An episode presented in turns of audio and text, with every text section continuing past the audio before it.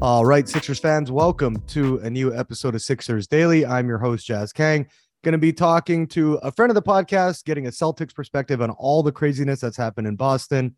Also, before we jump into things, don't forget, subscribe to Liberty Ballers Podcast Network. You can catch us wherever you get your fix on Apple Podcasts, Spotify, you name it, we are there. And of course, check us out at libertyballers.com. Got tons of season preview stuff going on. The Sixers announced their blue white scrimmage coming up. Uh, also, a deeper look onto what PJ Tucker's reviews have been so far from teammates and coaches. Uh, so definitely check that out on the website there. But as I mentioned, let's get into some Celtics talk. The Ime Udoka drama still very much alive and well. The Celtics going to be leaning on Joe Mazzulla to lead the way, getting our perspective from a Boston outlook on things. He's been on the pod before, going to be doing this again, I'm sure, throughout the season. Mr. Adam Taylor, who writes for our SB Nation sister, site at CelticsBlog.com. Adam, first off, let's go back to last week. We had the Ime Udoka news coming out that, you know, he had an extramarital affair and was possibly doing some not nice things with female employees, making some unwanted comments. Uh, we haven't got all the details yet through any of the major NBA reporters. But when you first heard this, Adam, that this I don't want to call it a scandal, but this issue had come up with the organization. What was your immediate thought on what was happening with with the Udoka thing there? So I woke up at 7 a.m. English time, so that's like 2 a.m. East Coast time. I think the news had broke a few hours before.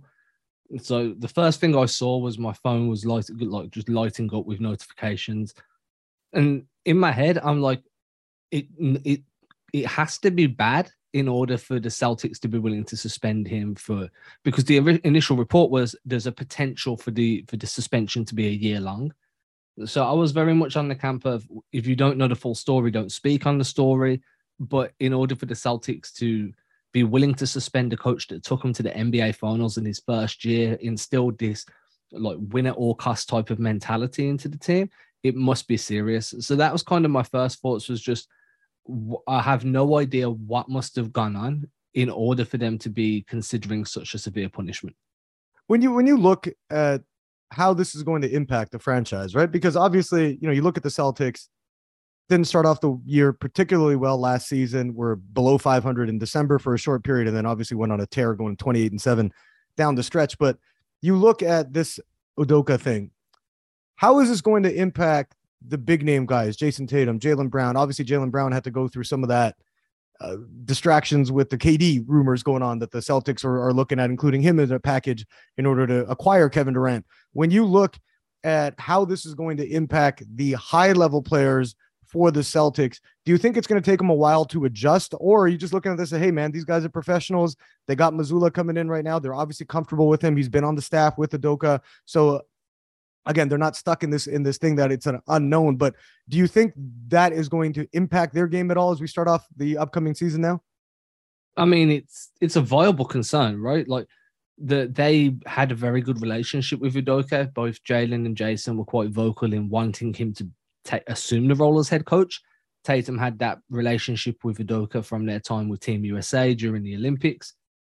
But on the other hand, Joe Mazzulla's been with this team. He's entering his fourth year. He was there during the Brad Stevens era. He was the only carryover into that Ime Udoka era. So they know like what they're getting from Joe. And this is going to be more about a a trust, whether they trust the coaching staff, whether they have trust within the organization, trust within each other.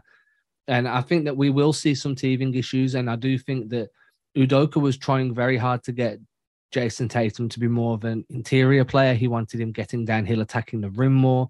And he wanted Jaylen Brown being more of that offensive release valve when like defense is really bunkered down in the half court. And Mazzulla might not see things that way. He might be asking for completely different styles of play from these two. And there's going to be an adaptation phase.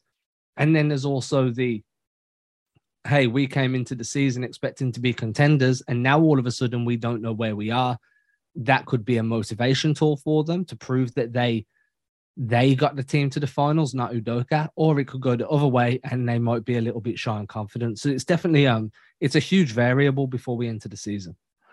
The thing with Mazzulla now, right? Like again, there's been questions about he did get in trouble for with the law with some domestic stuff that happened a long time ago, 13 years ago. But people are calling that out too. Do you think that's going to be a distraction at all as we get through the beginning of the season, which obviously the Sixers playing the Celtics October 18th to kick off the NBA regular season? But when you look at the Mazzulla stuff, how much of a distraction do you think not only is the Mazzulla's past, but also the current situation with Udoka going to be going forward?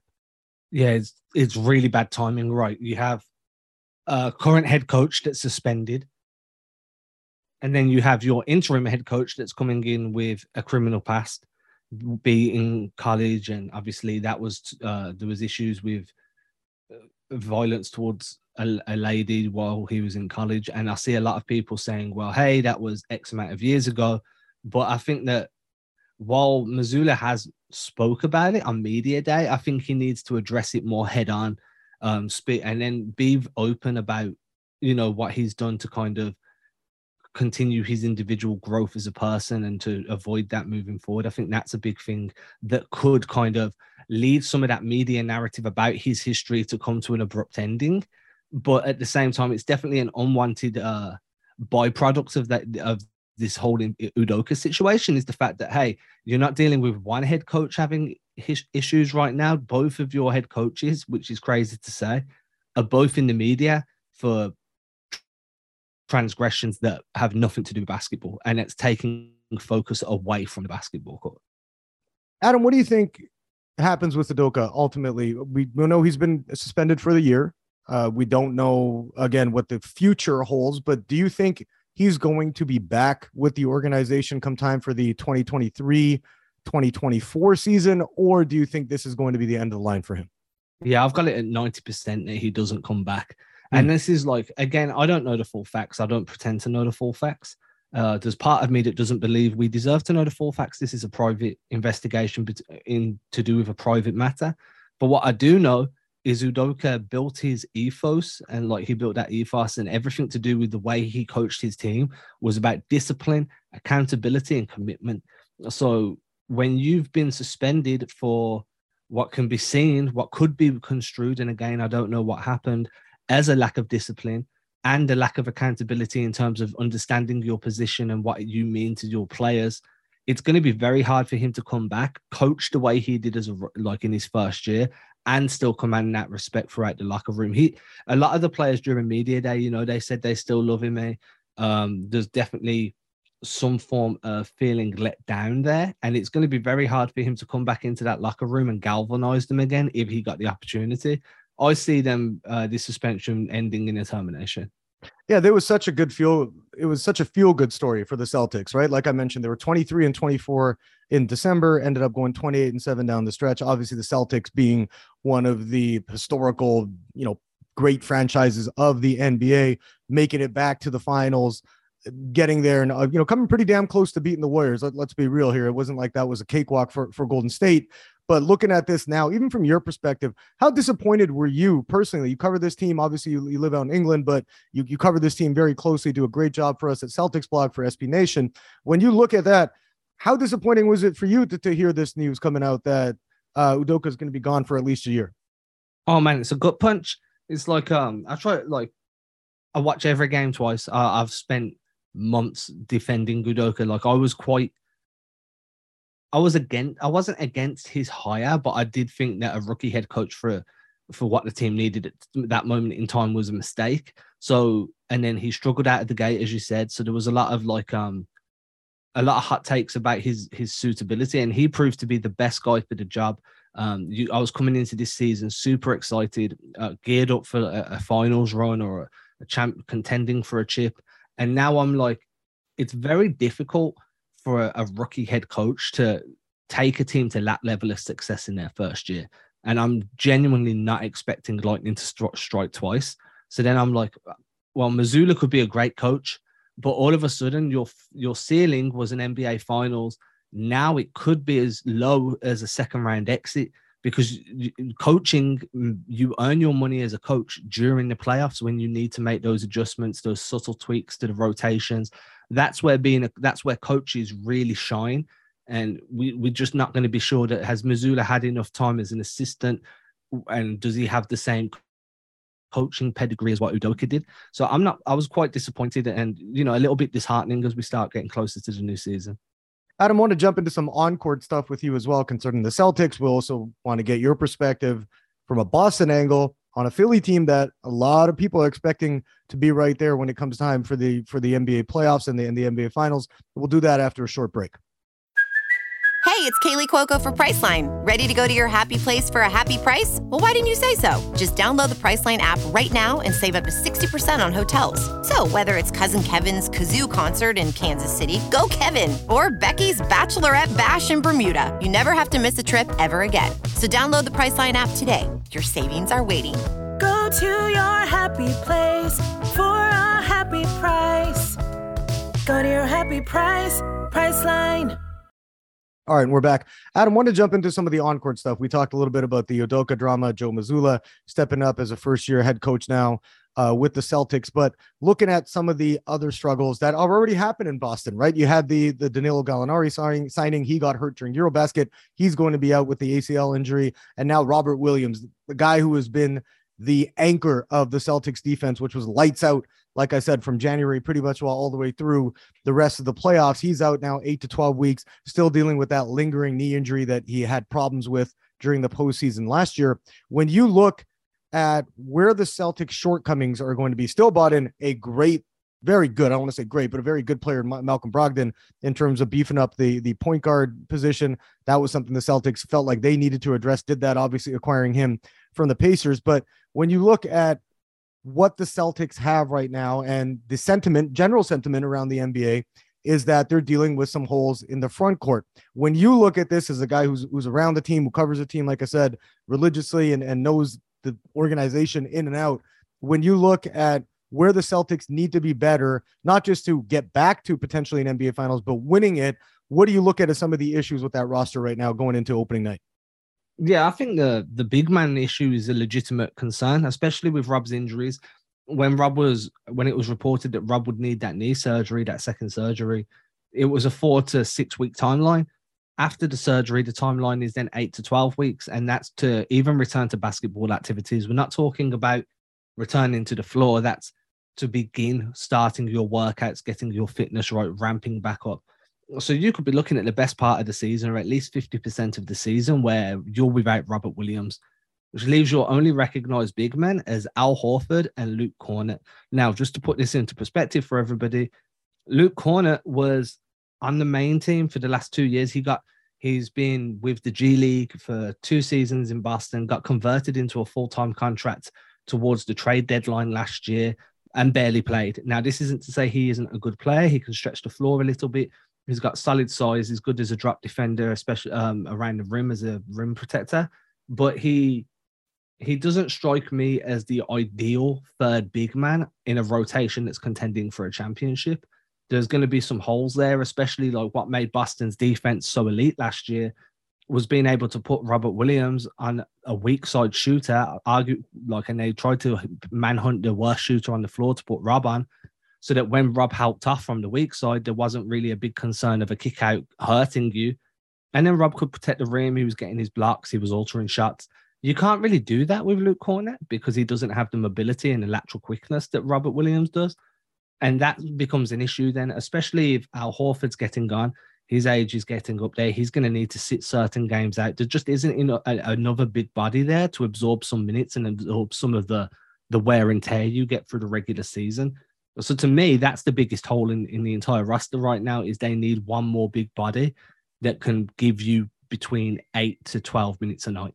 You mentioned you mentioned Al Horford and everybody's favorite former Sixer in Philly. I'm just messing with you people. People do not have fond fond memories of uh, of Al Horford there, but he was damn good for for the Celtics last season. You you look at during the regular season, he put up 10.2 points, 7.7 rebounds, and in the playoffs, he was great. Put up 12 points, 9.3 rebounds, played 35 and a half minutes a night, shot 48% from beyond the arc. Uh, again, you mentioned the age is a factor. He's he's 36 years old, uh, going to turn 37 next June. What are your expectations for him going into this season? Do you think he'll be able to sustain the level that he was at throughout most of last season in the playoffs, or are you expecting him to drop off because he's not going to have that safety net now, Robert Williams there. And although he was very good in the pick and roll a lot of times last year, I'm talking about Horford, might be might see him take a step back. So what, what are your expectations for him now going going into uh, his age 37 season? Oh, I've got mixed expectations. I mean, coming into last season, Horford had sat for like what was it, like eight, nine months where he was with the Thunder, he wasn't playing. Then that season went through. Then you had all of the off season. So Horford came into this last past season fresh. He he'd had a ton of rest. All of the injuries that guys carry around on a day to day and the soreness, all of that had gone, and it was a fresh season for a fresh body. And I think he reaped the benefits of that. But Udoka kept a very small, very tight rotation from February through to the NBA Finals, and everyone there was carrying some form of injury. And I think that that was one of the only mistakes Udoka made once the team turned a corner last season was keeping such a tight rotation down the stretch of the regular season. And I think the team paid the paid the price. So I'd be expecting Horford to be able to maintain what he gave you, but maybe not as consistently unless his minutes are being managed better and he's being given rest days. Now, he said on media day he's going to play back to backs. I'm fine with that, but I also wouldn't be upset with him missing every so many games, getting a bit more load management, being able to stay fresh as possible. Because if they play him every game that he's available and they keep him around that 26 to 30 minute mark, he's going to burn out because he's 37. Not everybody's LeBron James. Not everybody's born with this ageless, like human body that just refuses to even blink at the fact that they're nearly 40. Most normal people start to their their athleticism and fitness starts to naturally decline. So I'd think that we should be expecting Horford to at least have his minutes managed. Otherwise, he won't be as impactful as last year. Yeah, Adam, not that I want the, the Celtics to win too many games, but seriously, Al, nobody expects you to play a back to back if you're playing the Pacers on the second night. You know what I mean? Just take it easy, yeah. take a day off. Well, I'm up there in age too, and trust me, I, uh, you don't need to be wasting your energy out there with your on your knees and, and taking all that hardship to to play against a team you should beat by 20 points. Let's uh let, let's pivot here and talk a little bit about the rest of the Atlantic Division and the Eastern Conference. Obviously, this is a Sixers podcast. Expectations are sky high in Philly in terms of where this team could go. Obviously, making the additions that they did in the offseason. And people were very happy with the fact that, look, James Harden took $15 million less, roughly. That enabled the team to sign a guy like PJ Tucker, who's drawing rave reviews so far at training camp in terms of from his teammates and coaches for how vocal he has been. They bought in a, proven NBA talent, Danuel House, bought another proven guy, a young guy in De'Anthony Melton, only 24 years old, both those guys able to shoot the rock from outside, create some offense, and also play a lot of good defense, which the, the Sixers had issues with depth last year when Matisse Thybulle and Georges Niang were their sixth and seventh men. You knew that this was going to be an uphill battle for a team led by Joel Embiid and Harden to be able to compete with the Bostons and the Milwaukee's of the Eastern Conference. When you look at the Sixers from a Celtics perspective, what are your thoughts going into this season in terms of what you're expect expect pardon me expecting from Philly. Yeah, I'm scared. Um, in, That's good, in, Adam. In, we want to hear that. That's what we want to hear. in all honesty, uh, what's funny to me is I think it was le- less than 24 hours before the De'Anthony Melton signing. I was on the Celtics blog podcast urging, begging the front office to find a way to bring De'Anthony Melton into Boston. I'm a huge fan of what he brings as a two way guy. I think that he's still got some growing to do. There's still some potential there for him. I don't mean growing as in physically getting bigger, taller, but I mean like potential. He, he can still grow into a better player. Uh, I think that's going to be an underrated addition. Like you said, Thybulle is a good defender, but he's only going to give you one side of the ball, whereas De'Anthony Melton's going to give you both. Danuel House is fantastic. PJ Tucker is obviously like that headline for, pick for you guys. The one thing I don't buy is that Harden lost 100 pounds uh, not buying it, not having it. That's cool though. You can say what you need to, Mr. James Harden. I, I do think that the, there's better depth there now. I think that you guys have had a, you've had your two main guys in Harden and Embiid together long enough now that they understand their favorite spots, how to play together, and more importantly, how to play off of each other, which I think is always an underlooked aspect when you've got tandems like two guys or a big three. Uh, I'm scared, and I'll tell you, I spoke to former Celtics player Semi Ojeleye uh, about a week ago, maybe two. And the last question I asked him during an interview was, "Which team scares you the most, and which team, which team do you see winning M- the NBA this year? And his answer both times was Philly. Wow. Okay. Wow. I mean that you know what, and that is that's what Sixers fans want to hear because I'm looking at this too, Adam, and I think you're in the same boat when you're looking at covering a team like the Celtics, and I'm, doing that with Philly here. Is that nobody really cares if they win 45 games in the regular season and get in as the sixth seed or have to go into the play in. Obviously, that wouldn't be ideal, but people also don't care if they win 65 games and lose in the second round. It's all about the championship this year. And I think you're, you're looking at the, the Phillies, the Bostons, the Milwaukee's, um, there, there's nothing really, there is no other expectations. Not like, hey, we're looking at building like for the, a team like the Memphis Grizzlies in the West, it would be, hey, we maybe get to a conference finals or a finals, it's it's looked at as a pretty successful season because we're showing progress, right? Obviously, with the roster that a team like Memphis has that's young, and another team out west is the New Orleans Pelicans, right? They they're looking pretty good. Zion should be back in the lineup, you know, if all things go well between now and and and the season opener, where again making a second round for the Pelicans, it's considered a success.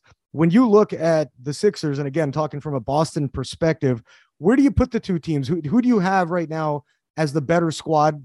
We haven't seen them play a regular season game yet, not even a minute. But when you look at the rosters and you look at all things considered with the organizations, who do you have as the better team right now, in your opinion, out of Philly and Boston? Oh, man you put me on a Philly podcast and asked me this question. Um, yeah, your mentions might not be too kind if you say Boston here, Adam, but that's okay. I know. I'm used to it. I'm used to it. So, first things first, I'm going to assume that both teams are at full health, which is almost impossible, but we're going to do it just for argument's sake. And I'm not going to answer your question directly, but I'm going to try and do it as best as I can.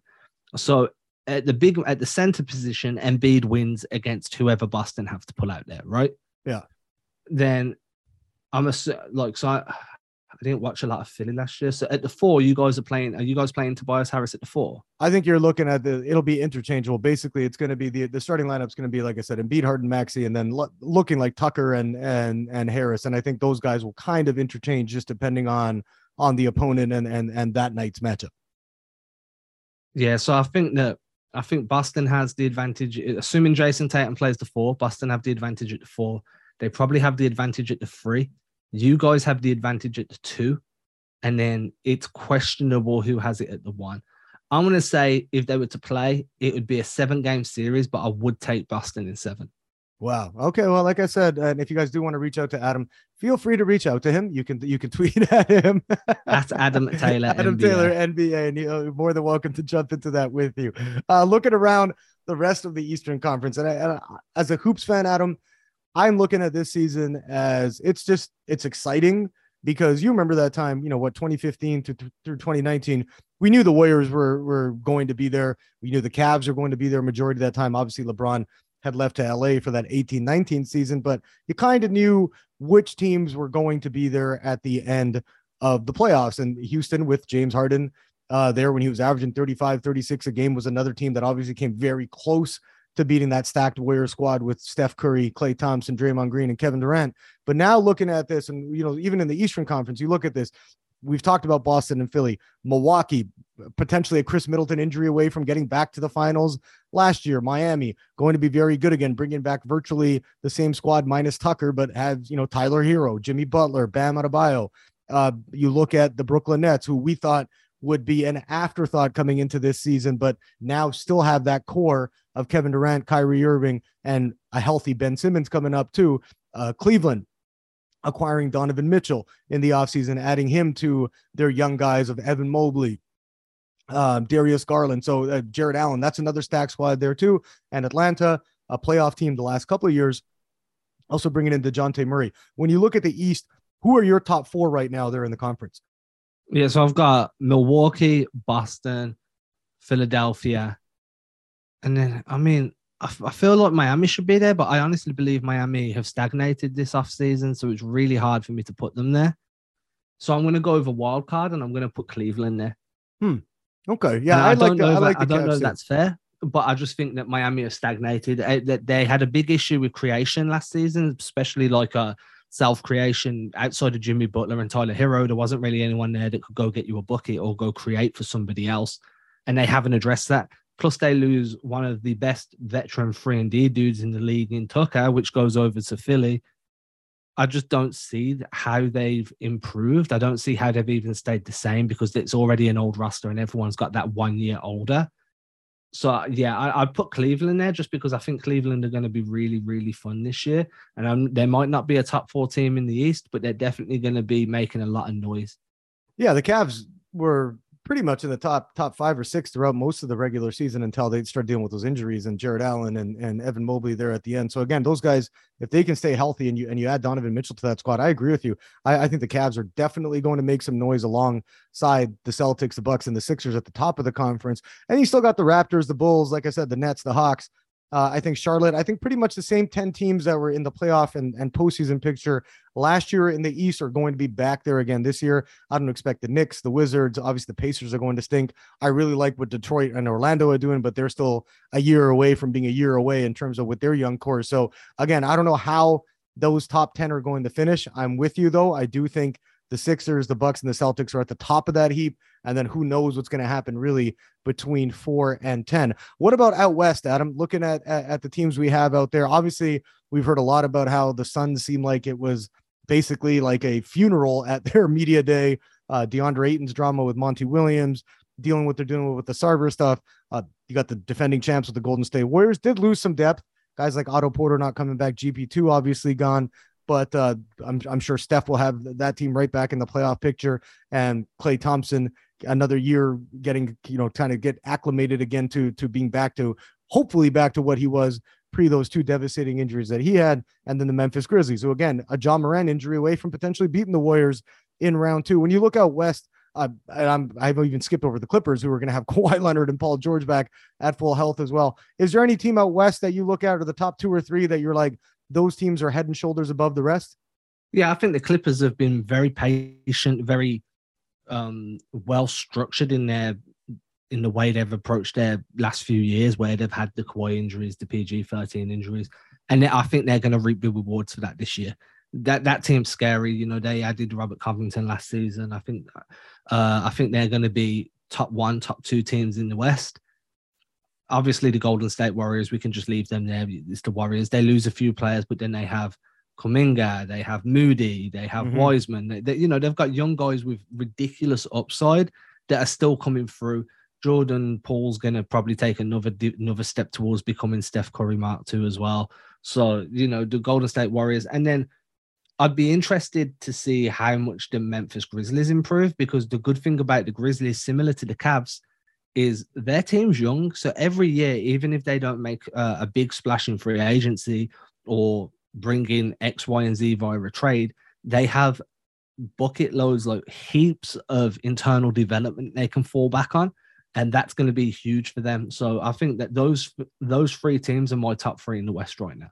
Yeah, and, I, I, go ahead. Oh, sorry. Go on. I was going to say the reason I'm not including Phoenix is because everything doesn't seem to be okay in that locker room right now, and I think that's going to play a part of how they how their season goes. Yeah, I think that's going to be kind of the drama-filled team of of this NBA season too. Is the Suns that I'm with you, even though they have a great leader in Chris Paul, obviously Devin Booker there too. I think that Ayton thing is, is going to rear its ugly head at some point. Uh, obviously, there's some friction there between him and the head coach. And again, uh, DeAndre Ayton to me is, is one of the top five centers in the league pretty easily. Uh, so again, that's something to keep our eye on. But then another team we didn't mention too, Adam, interesting, the Denver Nuggets, right? They got Nikola Jokic, are going to have Michael Porter Jr. back, um, Jamal Murray back. That's going to be another team, and I like them. Their addition of KCP as well. Uh, although Philly fans are going to laugh at the fact they signed DeAndre Jordan, don't know what the hell they were thinking there. But uh, again, I do think the Nuggets are going to be a force to be reckoned with. Uh, Adam, let, let's wrap things up here. I want to thank you for joining me. As always, you come on the pod many times before, and we're looking at launching a new Atlantic Division kind of mixtape show that we're going to be doing. So, looking forward to working alongside you and, and, and doing a deep dive on not only the Atlantic, but the rest of the NBA as we get into towards opening night, which is coming up October 18th. Awesome. Thank you for having me, man. All right. That's Adam Taylor. He writes for our sister site at SBNationCelticsblog.com. You can check him out, as we mentioned, on Twitter at Adam Taylor NBA. If you want to check me out, I'm at JaskAng21. That's J A S K A N G 21. Uh, that'll do it for this episode. Like I said, we're going to have tons of stuff coming at you on the Liberty Ballers Podcast Network. Uh, Josh Reynolds, who just joined the podcast team, he'll be out with his pod on Thursday. Sean, of course, with the Talking About podcast on Friday. And we're going to have a bunch of previews for you Uh, Jackson Frank, Paul Hudrick, and I will be starting our regular Wednesday live streams. And as I mentioned, myself, Adam Taylor, as well as Chris Melholland, who writes for Nets Daily, uh, going to be taking on this new project doing the Atlantic Division mixtape. So tons of exciting stuff on the audio front. Like I mentioned, subscribe to the network. Always appreciate a five star review. Don't forget to check us out on our next episode coming up on Thursday. I'll be back in the hot seat again on Wednesday as well.